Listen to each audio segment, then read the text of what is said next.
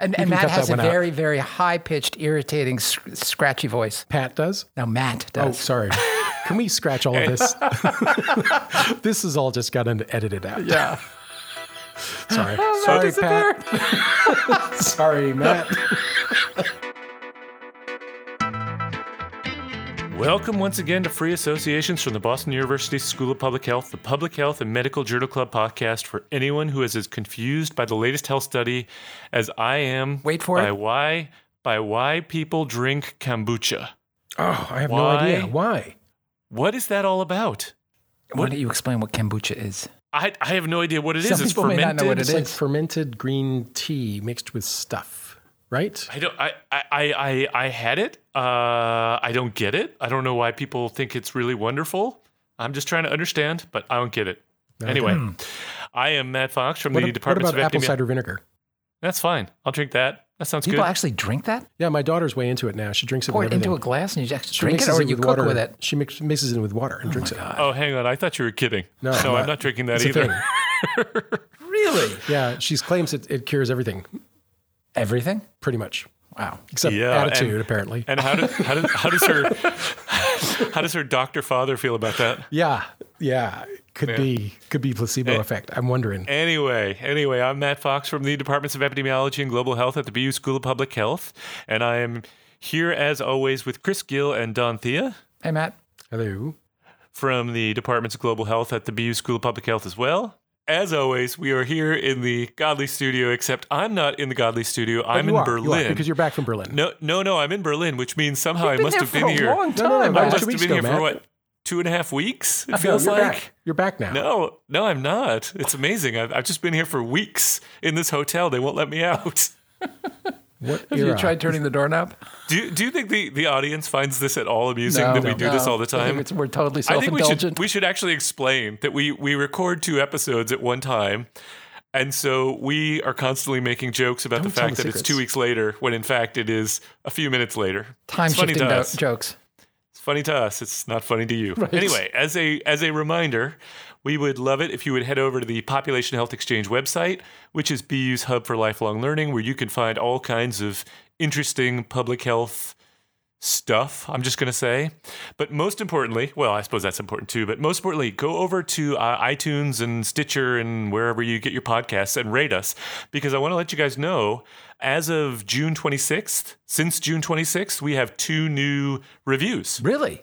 Yes, so I'm going to read them Oh, to you. wow. First one is from Keeping Sharp, who says, I have just been accepted. Oh, I no, it says Keeping Sharp is the title. Sorry. I have just been accepted as a PhD student in a related field, but I already started listening to this podcast before I applied. Not only did it help me get thinking like an epidemiologist, but it really made me want to join their ranks.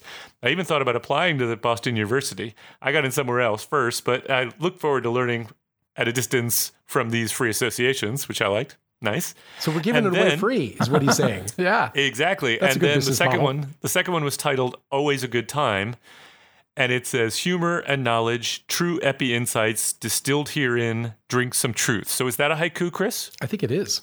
Drink some humor some and truth. knowledge. Drink some truth. Yeah, humor com- and knowledge, true epi insights Yep. distilled herein. Drink some truth. That's it. Yes. Bravo. So now on to the show. So today in our first segment, which is our Journal Club segment, we are going to look at a study about a new drug to treat sickle cell disease. And then in the second part of the podcast, which is our deep dive, we're going to talk about the first two registered reports that were published in Nature Human Behavior. And then in our amazing and amusing, we are going to dig into some things that make us laugh out loud, or Don will tell us why we all look like our dogs. Okay, so segment one. So we're going to talk about an article that looked at a new drug to treat sickle cell disease, and it was published in the New England Journal of Medicine. That was titled "A Phase Three Randomized Trials of Oh Help Me, Vox- Voxelotor." Voxelotor. A Phase Three trial of Voxelotor in sickle cell disease by first author. Should I do that again? No, that's good. Keep going. Excellent. Excellent. You're totally fine with that. I pronounced it vaguely Uh, you- correctly. You, pronounced it exactly right, especially with the echo effect. Right. Good emphasis. a phase three randomized trial of voxelotor in sickle cell disease by first author Elliot Vichinsky of UCSF Benioff Children's Hospital in Oakland. So here are some of the headlines for this one. New sickle cell drug improves hemoglobin characteristics, says MedPage today. That's pretty straightforward. That's that's No- that's right on. Yep, novel drug could be disease modifying Well, in sickle cell disease. think That's, That's- true, but that's true. That's Medscape. And Voxelotor improves hemoglobin levels in sickle cell disease. Well, absolutely. Straightforward. Yeah, I love it. Three good. so three good that quotes. was physician's briefing. Now, here's the thing about that, though. Listen to the three that I gave you: MedPage Today, Medscape, and Physician's Briefing.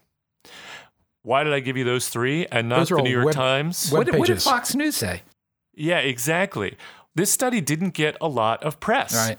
And I was pretty surprised by that. And I want to come back to this. Why didn't this study get more press?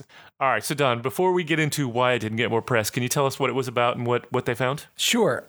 I think it's uh, sickle cell disease. I think most people are somewhat vaguely familiar with uh, the whole concept, but but essentially it is a it's a it's an inborn error. It's a genetic abnormality where pe- people are born with one amino acid substitution in the hemoglobin gene, and so the hemoglobin that's produced is slightly different in these individuals, but different enough so that the many molecules of hemoglobin in a red blood cell tend to crystallize when there are states of uh, slightly lower um, oxygenation. And, and, and what happens is that the red blood cells, which kind of look like a lozenge, collapse and then they form a sickle. And those sickles result in all of the clinical manifestations, which can be very severe, very painful episodes, and they can produce end organ damage. And it's a very, very serious disease, which actually results in, in hemolysis and anemia, vaso-occlusion uh, events, and reduces life expectancy by 30 years. I hmm. didn't realize that. That, Unbelievable. I didn't is know that. huge. Absolutely deadly disease. That is that's just huge. And so there's about 100,000 people with sickle cell anemia in the United States. And and this molecule is sort of a first in its in its class is a molecule that attaches to that hemoglobin molecule and changes the conformation of that hemoglobin molecule just slightly enough so that it prevents this cascade of crystallization of the of the hemoglobin molecules and prevents that lozenge-like cell from collapsing into a sickle. So it's it's it's it's a it's a medicine that needs to be taken on a daily basis because it's metabolized and and you need to make sure that you have a certain amount of it in the blood to be able to affect these red blood cells and prevent them from deforming. So this is an industry-sponsored phase three international multi-center placebo uh, RCT, and I checked all of the authors, and all the authors, none of the authors are employed by the sponsor, but they did say. Uh, and and they and they maintained that that the authors wrote the drafts, but they did say that all drafts were prepared by authors with writing assistance from a medical writer funded by the sponsor. Where you know my yellow flag went up with that. Nonetheless, it seems like it's a you know it's a it's a it's a it's a well done study. So the participants were 12 to 65 years of age with confirmed sickle cell disease. They had to have a hemoglobin that was sort of in the normal range.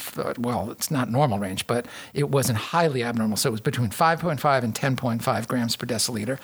Uh, between one to 10 vaso-occlusive events in the past year and they could be receiving the only alternative drug actually there are two but it's the most common alternative drug called hydroxyurea which is a which is a drug that has a similar effect but a completely different mechanism of action and it, and is not really that effective.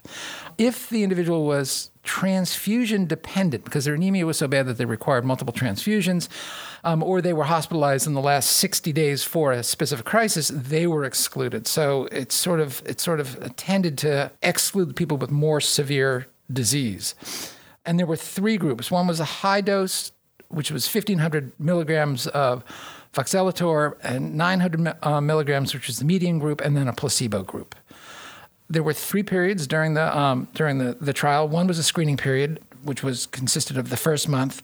Um, I think it was prior to taking the medication, and then there was a treatment period, which was 72 weeks, and then there was an end visit, um, some period of time after the last dose. They in the analysis they stratified by um, hydroxyurea yes or no, as well as the region of where the study was being done. And there, there were multiple sites in North America, Europe, and a bunch of other sites. The endpoints were the percent of individuals with a hemoglobin response that was defined as an increase of one gram per deciliter from baseline to 24 weeks on treatment.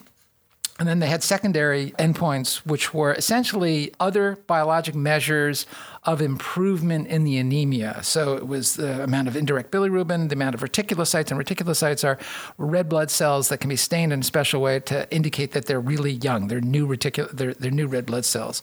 The percent of reticulocytes, and then LDH, which is a, uh, a molecule that is elevated in the presence of hemolysis.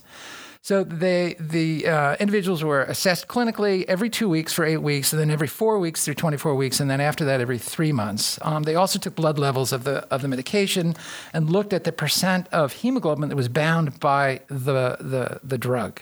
And that was important just to, to correlate the fact that whatever they saw on the endpoint was in fact associated with a measurably uh, a measurable amount of the drug associated with the hemoglobin. The analysis was intention to treat. Um, and the comparison was baseline versus 24 weeks, as I mentioned. This study ran from January of 2017 to May 2018. And um, they screened about 500 individuals, and they came up with 274 participants across 60 institutions in 12 countries. There were 90 individuals in the high drug group, 92 in the medium drug group, and 92 in the placebo group. Table one indicated that there were some slight imbalances. Um, the drug group had more white individuals, and there was more hemoglobin S disease in the placebo. And a sickle cell disease is not completely uniform because there are there are a few other alterations in the hemoglobin that can result in the same disease, but it's not pure that pure um, one amino acid substitution that I mentioned before. So, approximately two thirds were um, taking hydroxyurea. The median follow up was 42 weeks for the high group, 38 weeks for the medium group, and 37 weeks for the placebo group.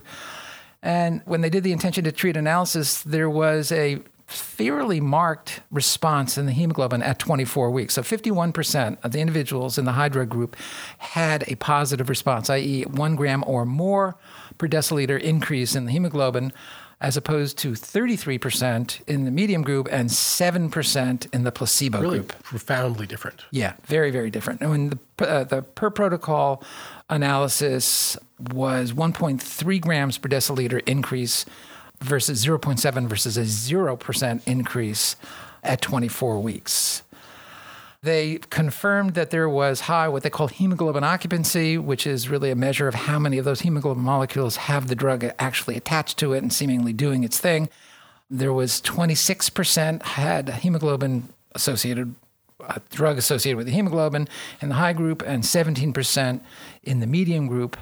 All of the secondary markers of hemolysis were similarly improved, so it's sort of a consistent story um, in terms of what's going on. And they also measured the um, uh, uh, a hormone c- called um, erythropoietin. erythropoietin, which was the same in all three groups, which is which is important because what the authors state is that in fact, if you, you, you might be changing the ability of the hemoglobin molecule to let go of oxygen in essence in the tissue. And that could be a that could be a bad effect. So if if the oxygen is attached to the hemoglobin mo- molecule more avidly as a result of this medication it might not let go of the oxygen where it is needed. And that could that could have some bad effects. And the measure of that is that if in fact it wasn't being let go where it was needed in the bone marrow erythropoietin would go up and they showed that erythropoietin didn't go up. So that is sort of, um, quasi reassuring. Quasi reassuring in terms of, of it's it's not changing the, the the mechanics of or the hemoglobin dissociation curve. There was no difference in the number of uh, sickle cell crises across the different groups, but the authors state that that might in fact be be something that wouldn't be seen at 24 weeks and could potentially be seen with the analysis that's going to be done at 72 weeks. And in fact, they, they, they offered a, a somewhat convoluted argument around that point, which was that when you increase the hemoglobin, you will increase the blood viscosity. And if you increase the blood viscosity, you might increase the rate of crises. crises. Yeah. And so they were arguing that, you know, even though the crises didn't go down, perhaps it was sort of like a you know, you're having fewer crises because of the voxelotor affecting the polymerization, but at the same time, you're creating more crises because you're increasing the viscosity of the blood, and, then therefore the two cancel each other out. I mean, it, this was a very I thought this was a bit of a stretch of Yeah, an argument, yeah, but very speculative. They did kind of ponder about that point.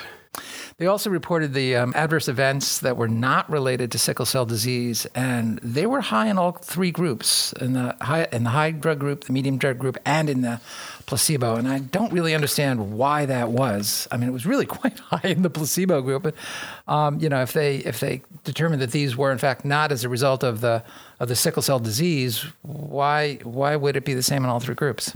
Yeah, good question. Uh, may, maybe just because all three groups are, are quite sick. It's a severe Well, illness. I don't and know maybe how they determined that. You know, they gave us a list of what those adverse events were, and it's myalgias and headaches and things. Yeah. Uh, they didn't really explain how they determined actually that those adverse events Yeah. were not associated with sickle disease because sickle disease has protein effects Oh, because absolutely. it affects all the, you know, essentially all the organs in the And body. would feel achy and have myalgias yeah, and sickle yeah. cell So disease I for didn't sure. quite, I didn't quite get that. yeah, I, I was Yeah, fair enough, fair skeptical enough. too. Okay. Uh, so based, I mean, so the reason why we wanted to to do this one was because this is obviously it's, it's a, a really severe disease, and, and as far as I know, there haven't been a, a much in the way of breakthroughs for what is quite a severe condition in a long time. And based on our read of the abstract, I mean, this seems to be you know a really big effect, quite a breakthrough. Mm-hmm. And so I'm I'm struggling with why, Chris, when you give us your take on this, also give us your sense for you know why why didn't this get more press? Is it is there something that i'm you know that missing in terms of the quality of the study? Or you know what's what do we think's going on here? Hmm. I going to guess I don't I don't know because I I felt much as you did Matthew that this felt like a like probably a game changer. Like this is the first new compound for sickle cell disease in an ever so long time. Um, you know the drug seemed safe it was efficacious um, you know it could be combined with hydroxyurea. It has a total novel mechanism of action that allows it to be combined protect, potentially synergistically with other treatments. I mean, this is this is a very very big deal, and and there are a lot of people with sickle cell disease. So I, I would have thought that the sickle cell advocacy groups would have been like making a lot of noise about this, and and so I'm I'm curious. Did did that not when we were looking at the the press releases, you, you're kind of hinting that there was more to that story than we saw because the three that you you cited are all kind of like eh whatever uh, groups. Sorry, Medline, Med Med.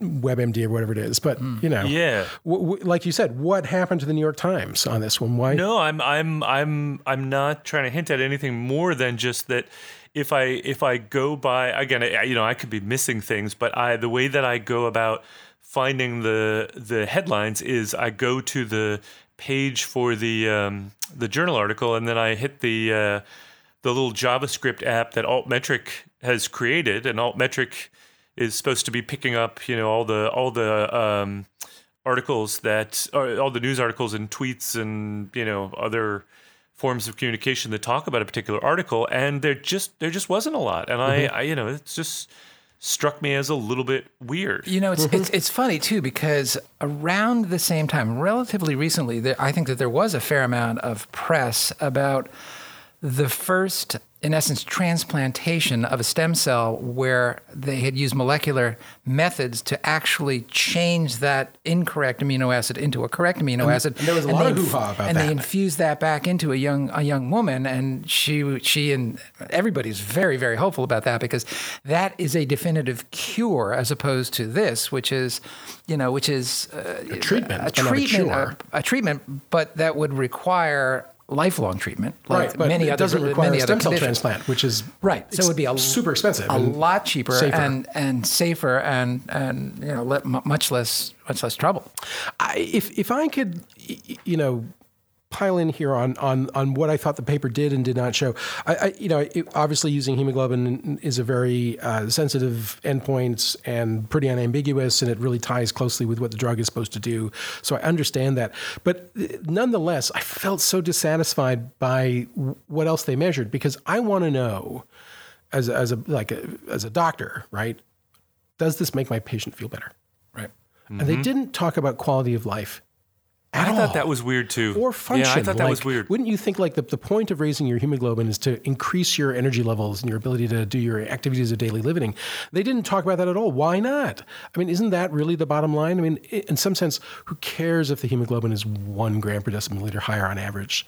Hmm. You know, don't you want to know that that translates into I feel better and I can do more? Yeah, and it, I think in addition to that, why did they do the? Uh, they, they designed the study to follow these people up for 72 weeks. Why did they do an analysis at 24 weeks before they even finished the period of observation at 72 weeks when they could have made probably better observations, not only in terms of um, hemoglobin and anemia and the rest of that stuff, and leaving aside your point, Chris, about quality of life, but the thing that I'd want to know about is are these major, you know, occlusive events happening less often and are they having less pain? Are they having less infarcts of their kidneys and fewer strokes and all the rest of that, which may require a much longer period of, of observation. But certainly um, you would you have a chance of seeing more of those really important endpoints if you're going to report the findings at 72 weeks as opposed to 24 weeks. Wh- why even do this analysis at 24 weeks? Yeah, especially when you look at, at their at their figure, looking at the impact on the hemoglobin uh, over time. Yeah. the it's it's it's a I know there, our our listeners can't see it, but the the benefit of the 1500 milligram voxelotor or the 900 milligram voxelotor, this is figure two, is accrued within the first two weeks of starting the drug. And then there is really no suggestion that you have a, a continued increase in the hemoglobin over time. It's like all the benefit happens immediately. Now that's Within two weeks. which is very interesting. So it's not like it. I mean, it decreases your your hemolysis rate, but it does it immediately, and then it achieve. It seems to me to achieve a new steady state of Mm-hmm. hemolysis, but you don't continue to to gain over time. Mm-hmm. You you reach a slightly higher hemoglobin concentration, and there you stay. Now, that could all be explained by the pharmacokinetics of this drug, which reversibly bind to the oxygenated hemoglobin, which means that they can it can disassociate from the oxygenated hemoglobin. And so maybe this is all about pharmacokinetics. But if that's true, then you start to wonder like, well, doesn't that mean there's a whole range of other questions related to the optimal use of this drug? Like 1500 milligrams once a day, big spike, it goes down. What's the what's the half life of this drug? We never learned that. But maybe, you know, what about a thousand milligrams twice a day hmm. instead of 1500 milligrams once a day, or 1500 milligrams twice a day, because the side effect profile of 1500 versus 900 was pretty similar. Mm-hmm. So maybe they can push the dose and give more doses, and if they did that, maybe they could get up to you know two or three milligrams of hemoglobin, and they could really make the drug sing. Yeah, so I I struggled with this paper a bit, not in the sense that I I I didn't you know know what they did or or think that they did you know roughly the the an appropriate kind of design study but i i struggled with it partly because this is this is this is difficult for me. I mean i don't know this field at all and and it's you know it's something that i struggle to understand even the terminology for. And as i you know you guys know i always before i read the study i write down what my prior is. And for this one i wrote down No idea. nada no idea I guess uh-huh. skepticism because I'm always skeptical of new drugs and big game changers. But what the heck do I know anyway? But I am going back to this. I am curious about the outcome. I mean, so when I looked at this outcome, my first question was is this the right outcome or is this a surrogate outcome? Yeah, it's a Yeah. surrogate. Yeah. and I don't yeah. know the answer to that. Is that is this a I mean, surrogate to a outcome? certain extent, I mean, anemia is a really important part of the symptomatology for sickle cell disease, and, and can be very debilitating itself. But but the but the the hit on life expectancy is not from anemia. It's really from these these red blood cells sick, uh, sickling and then clogging the arteries, and then preventing the blood flow to a certain part of the brain or the kidney or you know and that's what produces the crises. So we don't know whether in fact the, the percent of sickled cells is changed in this we, the only thing we know are these as you said you know surrogate markers and and and that's the that's the really important thing that I want to know is is are those infarcts and those life-threatening events diminished in any way and mm-hmm. we're not given that information mm-hmm. Mm-hmm. And what would be the Yeah, and so consequences of seems like pushing the this is- dose? Because, like you you Right. said, this drug stabilizes the oxygenated state. Does that Mm-hmm. so? Does that mean that oxygen is less likely to re- be released by the hemoglobin molecule, Well- which makes it mean that, that you're not delivering oxygen to the tissues because it's being glued on by the voxelotor molecule. Well, they're trying to convince us that the, the erythropoietin levels are, are saying the opposite. That Right. they're saying that there's That's fair. adequate oxygen being delivered to the bone marrow. Right. But in, in fact, that's how the drug seems to work. They were concerned about that. Right. So, like, I don't know. I, I just feel like there, there, there's a long way to go on this before Yeah. we could. I mean, Yeah. I, I, in my notes, I wrote game changer question mark. Yeah. Because at the end, I wasn't sure. Yeah. And th- and that is so. I, that's why I started to wonder: is that the reason why I didn't get as much press? Because maybe it's not as big a game changer as I originally thought it was when I read the the abstract. That maybe it's a really you know it's a really positive sign and it's going in the right direction, but it's too early to say. And certainly we've seen you know things that looked really promising before turn out to not be as promising further down the line. Uh, Just to go back to a, a point raised earlier, Don, you had said why why do this analysis at 24 weeks when they were following them up for 72 weeks? And I actually had the same question. I don't know the answer, but I did wonder. You know, they had these stopping rules. Built into the study, and the effect is so large that you could see this would have been a, the kind of study that would have been stopped early for benefit. Don't you think they but would have told I- us that? Exactly. I don't see anything that says that. So I don't know. But the question here, so so there were 200 and how many? 274, I think. 74 patients in the study for a, a three arm trial. So that's not a lot of people in your study. And yet you you only need 274 presumably because you had such large effects. Now the question is what was the study power what kind of difference was the study powered to detect? Mm-hmm. Did they tell us that? I don't remember que- them telling us that. They didn't. They didn't tell us that. That is why you didn't report Yeah. it. There is no Power calculation. there is no sample size justification here and i it just made me really curious i mean obviously i say that i mean they they published their protocol so i'm sure it's in there and i didn't go and and read it but you know it did strike me as um, strange not to see that in there and that the journal didn't ask for it seemed weird. I am surprised that the New England Journal would not spot that. That's a It- pretty, yeah pretty obvious one. unless i just missed it but then we all missed it and you didn't I say didn't see anything it in either. the- I just looked the- again. Yeah. So uh, one other thing, which is that I and I never used to do this, but I have to say, uh, since starting this podcast with you guys, it has become now standard practice for me to first, as you did, Don, go and look at the author's uh, conflicts of interest and their the funding. And as soon as I see industry, you know, as, the term you used was a yellow flag, and I, I think that was that was exactly the right term. It's not that it's not a red flag, Right. But it's definitely a hmm. Uh, from everything that we know, from everything that we know, whether intentionally or even unintentionally, you can be influenced by funding, in particular when it's industry funding, when there's a product to be sold, and that just sort of dampens my enthusiasm just a little bit. Now, this is a huge effect, so if it if it pans out, that's you know that uh, I'm not saying here that I don't believe anything is going on.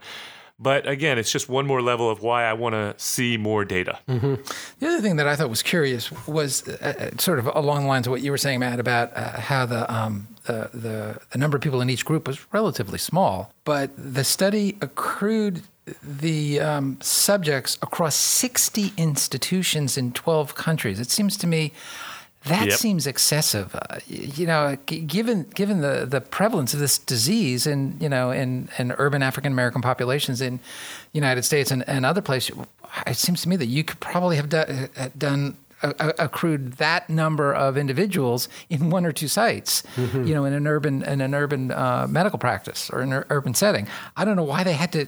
To, to do Spread it so 60 wide. yeah, spread it so wide. So like each ins- each institution, you know, is enrolling nine or 10, 10, 10, 10 subjects. It just didn't make sense Yeah, to me. I, I, I, I agree. We, I, I will have to say though, we have reviewed several studies before that have been like that. But um, I well, agree that's for you. very rare, for All right. very sort of rare diseases. This is not such a rare disease, especially in the, Amer- point. Afri- Yep. in the, Amer- Great uh, the African American population. Yep. Yep. All right. Any any last points before I take the last word, No, Chris? go ahead. Go ahead. Chris? Yeah. What what is a phase one half trial? I have no idea. They, Never they heard of that before. to what is that? they. Re, I have no idea. I They think refer they mean to their phase earlier. one two, a phase one two trial. Oh, is that what it is? I think that might. It's not a half. It's a one two. Oh, that would make so much more sense. Well, there you go. I'm I showing off my ignorance. I reckon it's a phase one two trial, and and and what they I don't know what they're referring to, but they sometimes they they have adaptive designs where you have a phase one trial that goes straight into a phase two trial without becoming a new cohort. Okay, so it does. It says in a phase one slash two, which I read as one half. no, I think it's a one two trial. Oh, good. Oh, okay, I didn't know that was such a thing. It's kind of the knockout punch Um, of clinical development. So, so, so two other things. One is that this had the shortest discussion section I have ever read. And as you guys know, I don't like discussion sections, so I was thrilled. I didn't count how long it was, but if you look at it, this was a really short discussion section. Five paragraphs. And because of that, it contained no limitation section.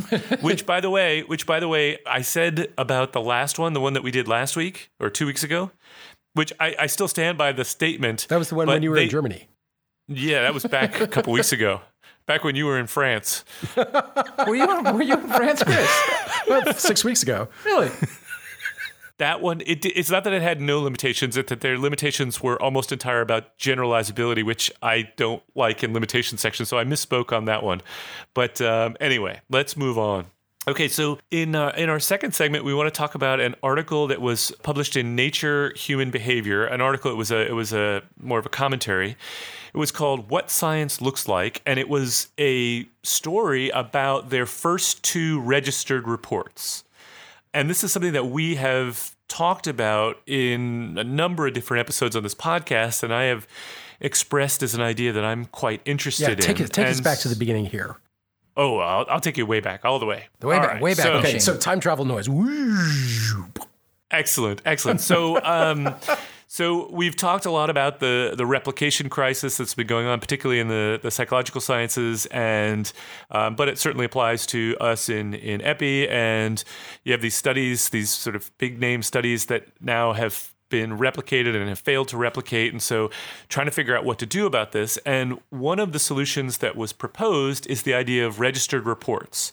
Now, registered reports builds on the idea of uh, pre registration. Pre registration meaning if I do a study, if I'm going to do a study, then I should, you know, have in a registry somewhere my protocol for what I'm going to do, including my analysis plan for how I'm going to analyze the data, so that I don't then get into the situation where I can just change the analysis uh, until I get the results that I want and this is this is I, I don't know if I would say it's taken off, but it's become much more of a thing in the, the psychological sciences. Of course, we have this already in the in the world of of uh, clinical trials for epi, not so much for observational studies, but even in clinical trials. I mean, it, it's it's not like the clinical trial registers require you to pre-register your analysis plan. So yeah, it's not it's not entirely clear. Although with a clinical trial, the analysis plan is usually quite simple, so probably not a big thing. Anyway. Registered Reports takes this a step forward and says, what if journals actually have people write up their methods and their question and submit it to the journal before they ever do the study? And then the journal can look at the description of the problem that they're trying to solve and the methods that they're going to use to solve it and decide whether or not that if the authors can do what they say they're going to do, whether or not they will publish it. And if they agree to publish it, then if the authors do what they said they were going to do, they publish it whether or not it shows anything interesting. In other words, it could be a null finding. And that is what this journal did. And they have now had their first two papers published which were registered reports. So, two papers that the journal agreed ahead of time were interesting questions and the methodology could answer the question. But the journal deciding, I think through peer review, though. And these two first two published registered reports, the first one found one found a null effect and one found a counterintuitive effect, meaning it it sort of disproved what they thought they were going to find kind of study. So their take on this is this is essentially this is a success, right? Right, We are getting right. null findings published, even if uh, because we think the question is interesting, not because we think the result is interesting, and that it gives more an opportunity to decide that we're going to publish something before we actually know what the result is. So. As you guys know, I, I'm really interested in this idea. I don't know that I'm totally signed on to it, but I think it's quite interesting. But I do wonder, you know, where this is all heading, right? Is this a flavor of the month thing that people are going to kind of get tired of? Is this going to become something that only, you know, niche journals do? And is it sustainable? I mean, it, this obviously requires some upfront work that people have to do in order to get their question accepted. Right. But but you made the point last time when we discussed the concept that actually the amount of reviewer work is not that much different, right? Because Yeah. if you agree on all the nitty gritty in terms of the protocol and the analysis plan up front, then really all you're doing is looking at the results of that executed analysis plan. I, I I do agree with that. Yep. Yep. I suppose it requires a little bit of authors upfront time. So it's not that I don't think that it will require more time of authors. It requires more time up front as opposed to doing it when doing the writing and the conceptualizing and the selling of your idea, you know, selling in quotes, before you've you've done the study. And I, you know, I'm just, I, I wonder whether, you know, the, again, is this a huge leap forward or is this a baby step? I'm not, I, I I'm not sure yet. I, what do you guys think? Well, let's go back to the future. So I'm going to go. I'm going to take us back to the future. Hold on a second. Here Okay. we go. Okay. right. What? Wait before you, before you say anything, Don. Yeah. do I do I have a similar soundtrack? No. N- No, no, no. It's not that. It's that um, for while I was while I was explaining while I was explaining that whole thing. Yeah. I thought that my computer had frozen because you did not move. I just took a little nap, Matt. I I, stunned him. I took a little nap. my phaser I hope you don't device. mind. Sorry. Chris, go ahead. Chris, go ahead. Good thing Nick can, with my Nick can mute, mute the mic um, so you don't hear my snoring. Uh, I don't know. I thought that the, these uh, the, the title of that editorial was was a, was a little bit self satisfied. Like what science looks like. Like, hey guys, pay attention to us. This is the real Yeah. deal. But on on one level, I was like, you know, they're right. This is a better way to do it. It, it you know it takes away all those perverse incentives around publication bias and like needing to p hack your way into into fame. So I, I mean I thought it was I thought it was right, and the fact that the these two papers came back, one is a null finding, one is a is like the opposite of what they thought their hypothesis was going to you know their hypothesis was, was it was poetically ironic. And, and it just like it totally fit the narrative of like we have a publication bias crisis in in in scientific uh, in science. And we believe this is is a big problem and that you know null findings are being systematically excluded and that counterintuitive findings are being ignored uh, in many cases because they don't like you know they conflict with the, the principal investigators preconceived hypotheses and therefore damages their ego you know if you believe that that was true this is a perfect demonstration of that fear realized and and the solution also demonstrated i, I, I actually really liked it i thought that they they had uh, some bragging rights on this one I think it has the staying power of a hothouse orchid. That's that you have to explain that one Yeah. because I'm not sure about those hothouse orchids. Is this a metaphor? I don't, I don't. I don't think that this is gonna. I don't think this is gonna play out. I think that this is a niche effort. Though I agree with it. Though I think it's elegant. Though I think it's it's something that uh, if if applied widely, it could be a good idea. But I just don't see it happening. And I, Why? I and I can because I, I I think that the the industry doesn't work this way, and I think that. It, it's gotten to the point where it's almost impossible not to get a paper published, regardless of the quality of the paper. And I think that if people submit their idea with all, everything spelled out and all the rigor implied to one or two journals and they get rejected, they'll go to the next tier journal and they will get it accepted. And, you know, the only way that this can be successful is if it is universally adopted. And I just don't see that happening. Yeah. So, so maybe, maybe, and I, I see what I, I take your point, but you know, the other way it could work is if if certain journals decided to adopt this and those became seen as the prestigious journals because of that people would say you know if if if i'm looking at your you know your packet for promotion and i see you have actually published science that we have a bit more faith in because it went to a journal and was accepted as a registered report and i value that more But you know that has the potential to influence the industry Doesn't that system already exist? I mean, there are a handful of really prestigious journals which have high impact, and that uh, Well, the but, the- but that doesn't necessarily make them good science No, no, no, absolutely not. But but I think that there are people that regard the science that's published in those journals as being of a higher quality, even though it may not be true. And that is, a, I I think that that is taken into the, to, to consideration when people are looking at whether the finding of that particular study is true or not true or reproducible or not reproducible. And I think that it hasn't made a, a, fundamental difference. You know, I think that you can put together a CV with a lot of second tier journals if you're very, very productive and still accomplish much of your goals. Or, you know, you can make an argument for a particular change in our understanding of a disease process by a whole lot of second tier journal findings. Yeah, I don't know. I still think there is a an outside chance. I, I may not be the, the the most likely scenario that 50 years from now we we look back and say, hey, you remember when we used to just uh, publish anything, write up articles and, and and submit them to journals, and and they would accept them no matter what we did, and you know now we have to actually do things the right way, and we register them ahead of time. And you know, I I'm not saying that's the right thing, but I could, uh, you know, it's not impossible to me that given some time. That we decide that you know this whole industry is going in a direction Yeah, we don't like, be. and we change it slowly.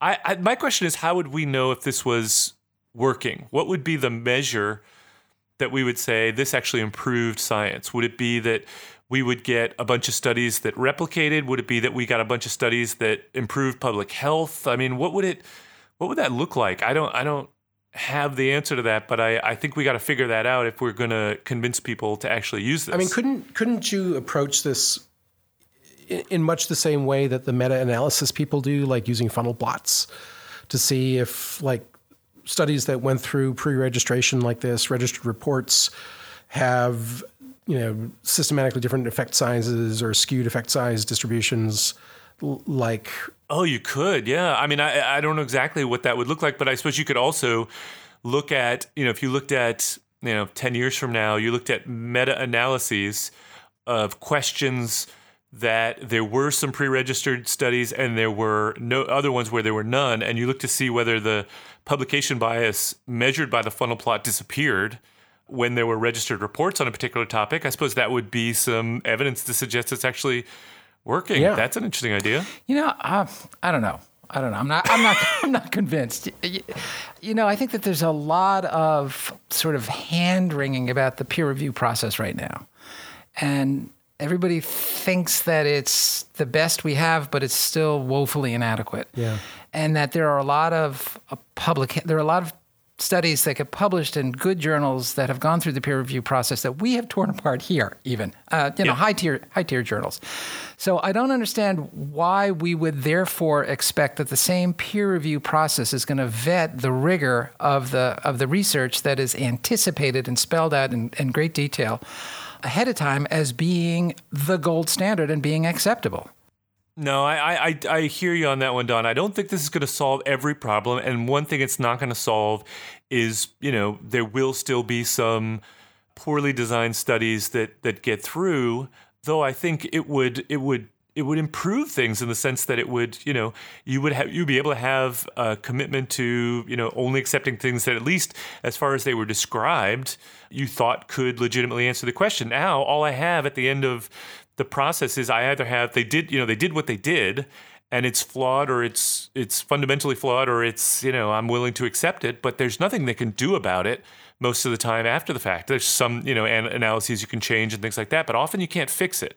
Whereas this, I at least have the ability to to give the input beforehand. Mm-hmm. But you're right. I don't think it would solve all the problems, but it would do is is is lead to the commitment to publish that result regardless of whether or not we like the finding. Right. We know that a certain fraction of these uh, papers have been pre-vetted, and the, the there will be no publication bias on this article.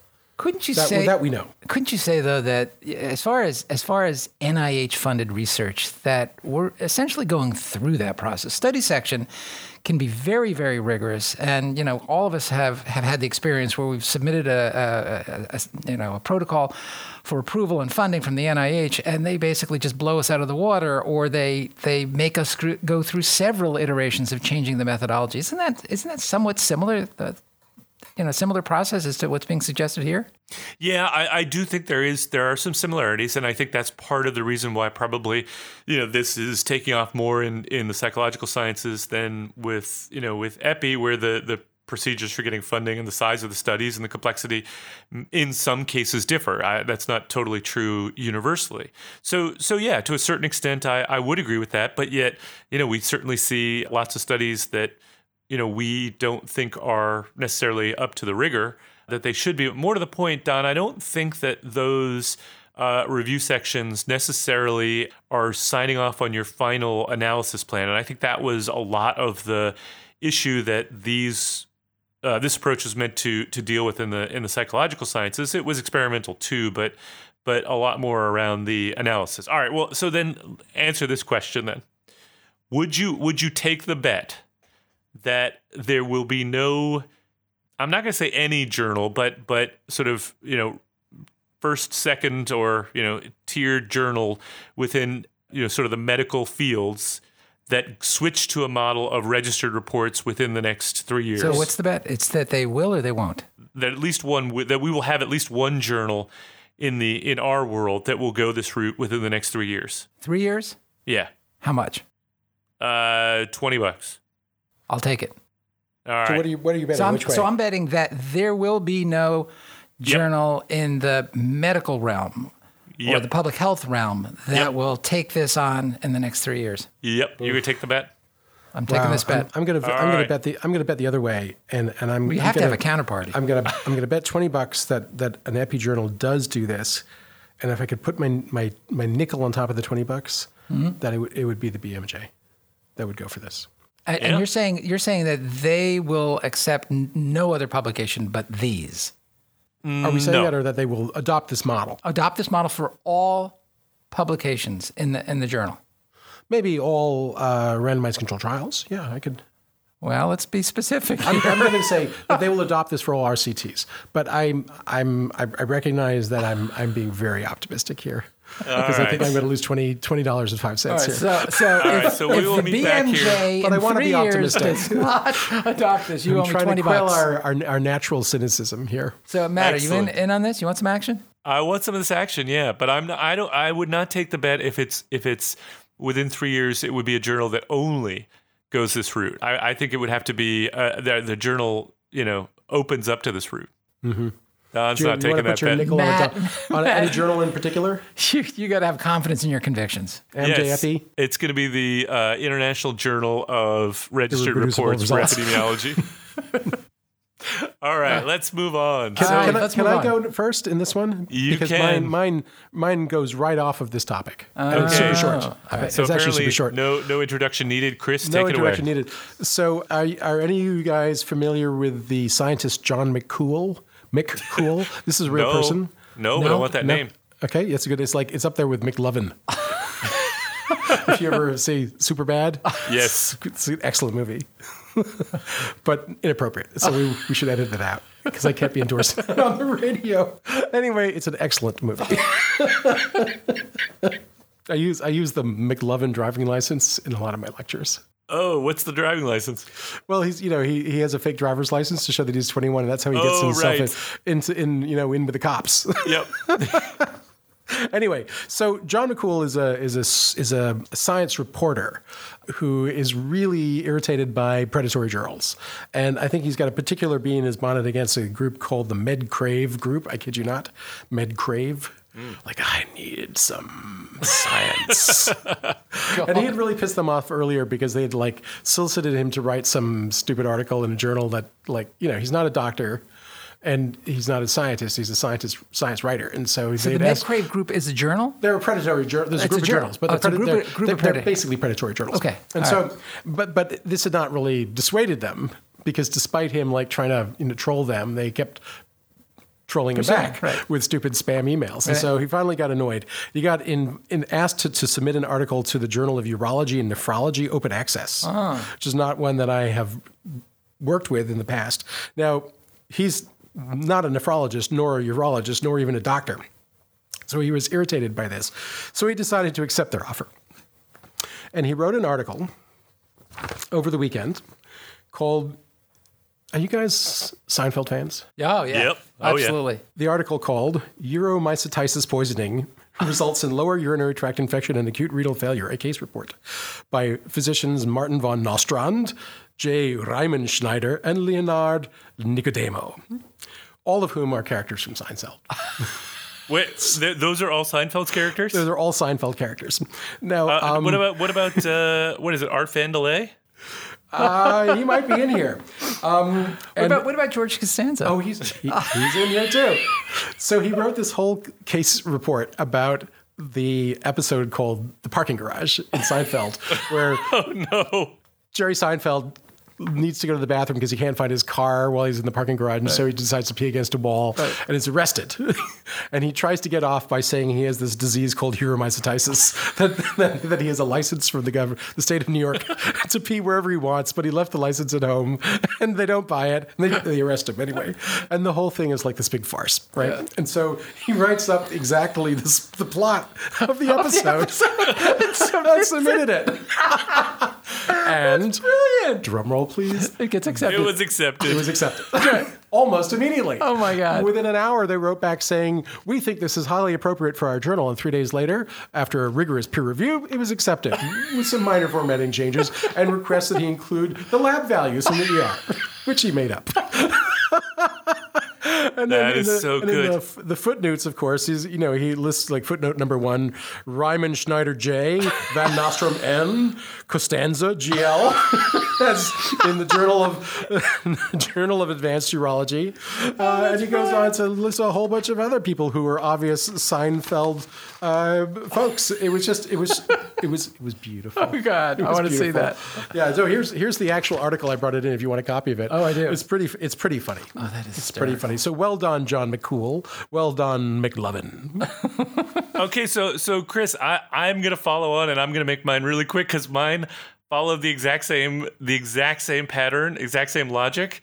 So we apparently were thinking of the same thing. Mine was uh, back from the uh, 20 uh, end of 2018. You know, Retraction Watch has their um, list of of biggest offenders of the year. Oh yeah, this And is so- where I found this. Was on Retraction Watch. Oh, that's so interesting. So this was this. It must have been the same, same, same idea. And they were um, one of their big uh, ones from 2018. Number six was a paper that uh, same idea that the author wrote up, uh, an, got a, a put an article together. Didn't actually write it. He used uh, SCIgen. You know what SCIgen is? Uh-uh. This is, like a bot? It's a paper writing algorithm created by MIT Oh God. that will just write the paper for you. random, just sort of random sub- subjects. No, I think it actually writes a paper for you. I mean, I haven't I haven't done it, but uh, and uh, and so he uh, wrote up this paper, submitted it to Drug Designing and Intellectual Properties International Journal. And in the title of the paper was Wanyan Refinement of RPCS. So maybe it does just make stuff up. I have no idea. But what he did, Wanyan. It's a wang. what is, what's a wanyan? It's like a funyun. I was just gonna say it's like a funyun. It comes in a little like plastic bag. You buy it at the at the, corn chips. at the bodega. Okay, so now I'm Googling it to make sure it's not a dirty word. Oh, a word, a word found only in the phrases with a wanyan in the wanted. what was that? Well, I missed it. Matt's laughing those who now. can't hear, Matt, Matt's Matt laughing. is, is, is a There we go. paroxysm unable to speak right now. There's the silent Matt laugh. A word. a wo-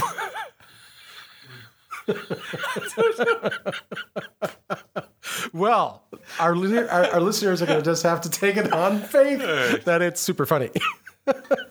no, it's not funny. It's just funny that I had to look it up. So, what does is it mean wa- anything? What is a wanyan?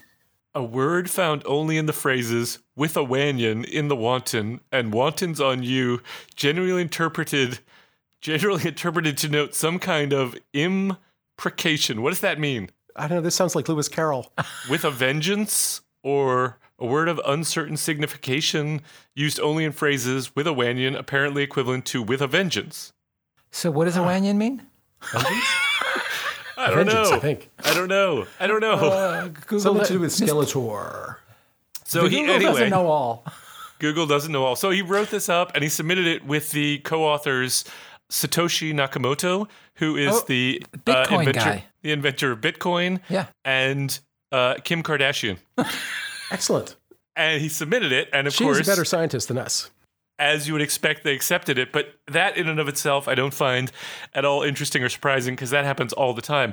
But what I did like was that they interviewed the guy who wrote the paper or had the paper written. Uh, Retraction Watch did, and they said, uh, "Our guest is our guest is few scientists have had the opportunity to work with Kim Kardashian. How did you end up collaborating?" And he says, "I've always thought that Kim's scientific talents were a bit underappreciated, so I wanted to give her the opportunity to show the unknown side of her. It was a very smooth and productive collaboration. Obviously, Kim's very busy, being a celebrity and all, so we never actually managed to meet in person. But she's been talking to me through her Instagram posts, and needless to say, the science presented in the paper would have never reached such high quality without her input." Through her Instagram posts. I love it. That's uh-huh. great. Yeah. So same idea, but well, that is the end of our program. If you got any feedback on this or any other episode, or you want to suggest a topic for us to take on, you can tweet us at PopHealthyX, or you can tweet me at, at ProfMattFox, or Chris at ID.Gill, or Don at DTheo1, or you can find us at the Population Health Exchange website at www.pophealthyx.org. We want to thank Leslie Talalian, Director of Lifelong Learning at BU School of Public Health, for supporting the podcast, and Nick Guler for everything that he does editing this thing Yay, Nick. for the hours that he spends. Thanks for joining us. We hope you enjoyed it, and we hope you will download our next episode.